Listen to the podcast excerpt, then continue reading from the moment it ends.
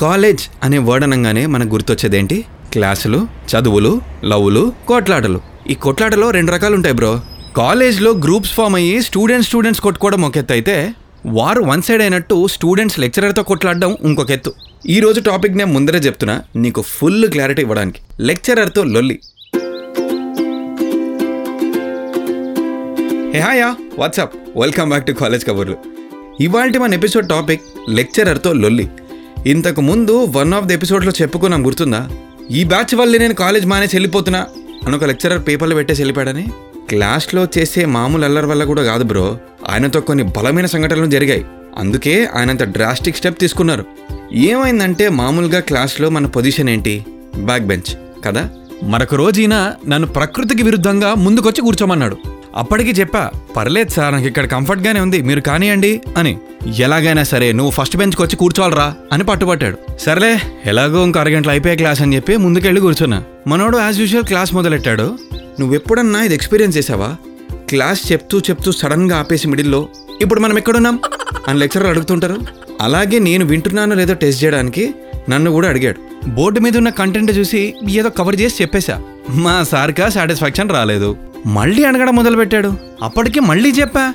ముచ్చటగా మూడోసారి అడిగేసరికి మన బీపీ సర్రని లేచింది.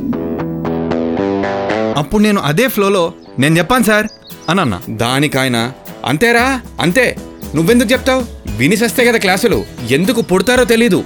అని స్టార్ట్ చేయబాడు ఇంకా నా డ్యామ్ బద్దలైపోయింది బ్రో. లకారంతో మొదలుపెట్టి పది నిమిషాలు నాన్ స్టాప్గా తిట్టా తిట్టేసి వాకౌట్ చేసేసా. లెక్చరర్ ఏమో షాక్ అయి షేక్ అయ్యాడు. నోట మాట లేదు. ఒక రెండు నిమిషాలకి తేరుకొని ఫస్ట్ బెంచ్ స్టూడెంట్స్ అందరితో ఒక లెటర్ మీద సంతకం తీసుకున్నాడు. ఏమని? వీడిలా నన్ను క్లాస్లో తిట్టాడు? దానికి మీరే ప్రూఫ్ అని. ఆ లెటర్ని తీసుకెళ్ళి ప్రిన్సిపల్కి సబ్మిట్ చేశాడు. ప్రిన్సిపల్ ఆర్డర్ జారీ చేశాడు. నువ్వు రేపొద్దున్న మీ ఫాదర్ని తీసుకొస్తే కానీ కాలేజ్లో అడుగు పెట్టడానికి వీల్లేదు అని. విషయం విన్న మా నాన్న నాగార్జున! బూతులు మాట్లాడతావురా? అని శంకరాభరణం శంకరశాస్త్ర లెవెల్లో నేను మా లెక్చరర్ని ఏ బూతులైతే తిట్టానో అవే బూతులు నా మీద ఆజిటిస్గా రిపీట్ వేశాడు సరే తిడితే తిట్టాడు కానీ మొత్తానికి నెక్స్ట్ డే కాలేజ్కి అయితే వచ్చాడు. తీరా ప్రిన్సిపల్ దగ్గరికి వెళ్ళాక ప్రిన్సిపల్ ఏమో చేతులెత్తేశాడు. నాకేం సంబంధం లేదండి. మీ వాడు తిట్టింది ఆ లెక్చరర్ని. ఏదన్నా ఉంటే మరి ఆయనతోనే మాట్లాడుకోండి అని సీన్ అటు రూట్ చేశాడు. ఇంకా మా నాన్నని చూడంగానే లెక్చరర్ అయితే కింద మీద చూడట్లే ఎగిరెగిరి పడుతున్నాడు. అసలు నన్ను కాలేజ్లో పిల్లలందరూ టైగర్ టైగర్ అంటారండి. మీ పిల్లోడు నన్ను అంతలేసి మాటలు అంటాడా? అని ఉన్నవి లేనివి ఆయనకాయనే ఊహించేసుకొని సింహ సినిమాలో బాలేబాబులాగా బిల్డప్ ఇచ్చాడు. ఇంకేముంది? అందరి డాడీలాగే మా డాడీ కూడా నన్ను తిట్టడం మొదలుపెట్టాడు. మా డాడీ నన్ను ఒక ఐదు నిమిషాలు తిట్టిన తర్వాత మెల్లగా మా లెక్చరర్ బాడీ లాంగ్వేజ్లో ఏదో చేంజ్ వచ్చింది బ్రో. ట్విస్ట్ ఏంటంటే ఇక్కడ మా లెక్చరర్ కూల్ అయ్యి మా డాడీని కూల్ చేయడం మొదలుపెట్టాడు. చాలాసేపు కన్ఫ్యూజన్ తర్వాత నాకు అర్థమైంది ఏంటంటే వాళ్ళది మాది సేమ్ కమ్యూనిటీ అని. వెంటనే యాటిట్యూడ్ మొత్తం మారిపోయింది బ్రో. తను మా డాడీతో సర్లేండి పిల్లలేగా మెల్లగా నేర్చుకుంటారు. మనమే సర్ది చెప్పాలి అనేశాడు. నేను అనుకున్నా అంటే మనోడైతే అమ్మ నా బుద్ధులు తిట్టినా కూడా పర్లేదా?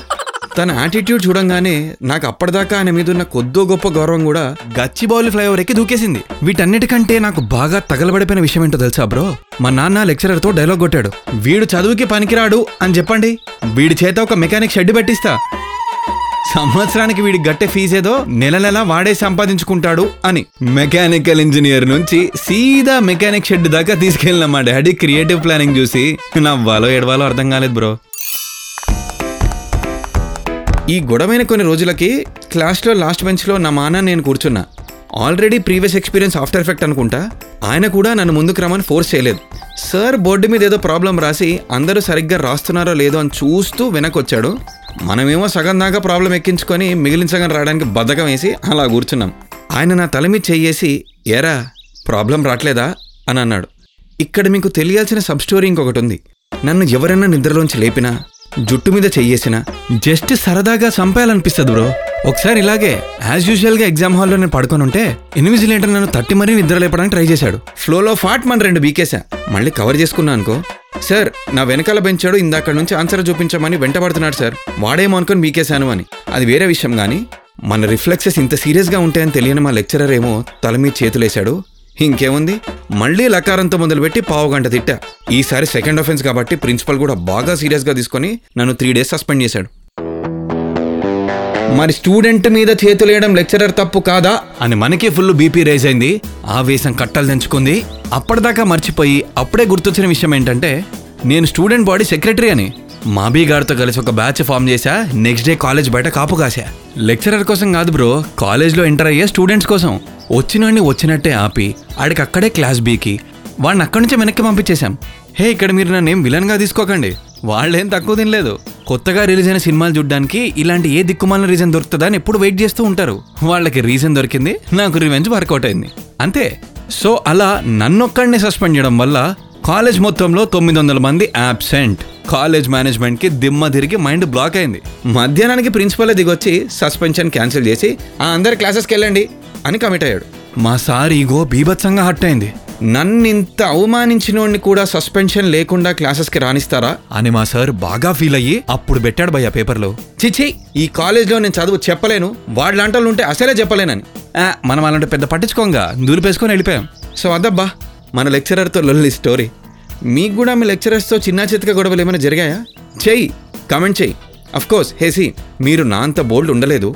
పైగా నేను కూడా మీరెవ్వరు నన్ను చూసిలా తయారవ్వండి అని అస్సలు ఎంకరేజ్ చేయట్లేదు. ఎందుకంటే అప్పట్లో మనం బాగా ఇమ్మెచ్యూర్డ్ ఇది తప్పు అని సరిగ్గా తెలియని వయసు అది. ఏ సరదా అయినా ఒక లిమిట్ వరకే. ఓకే మరి నువ్వేం చేయాలి? తెలుసుగా. ఎవరిని టచ్ చేయకుండా షేర్ దిస్ మీ ఫ్రెండ్స్ అందరితో. Do follow like subscribe okay? And next time on college కబుర్లు this is your Kira Kalyan signing off love you all take care tata bye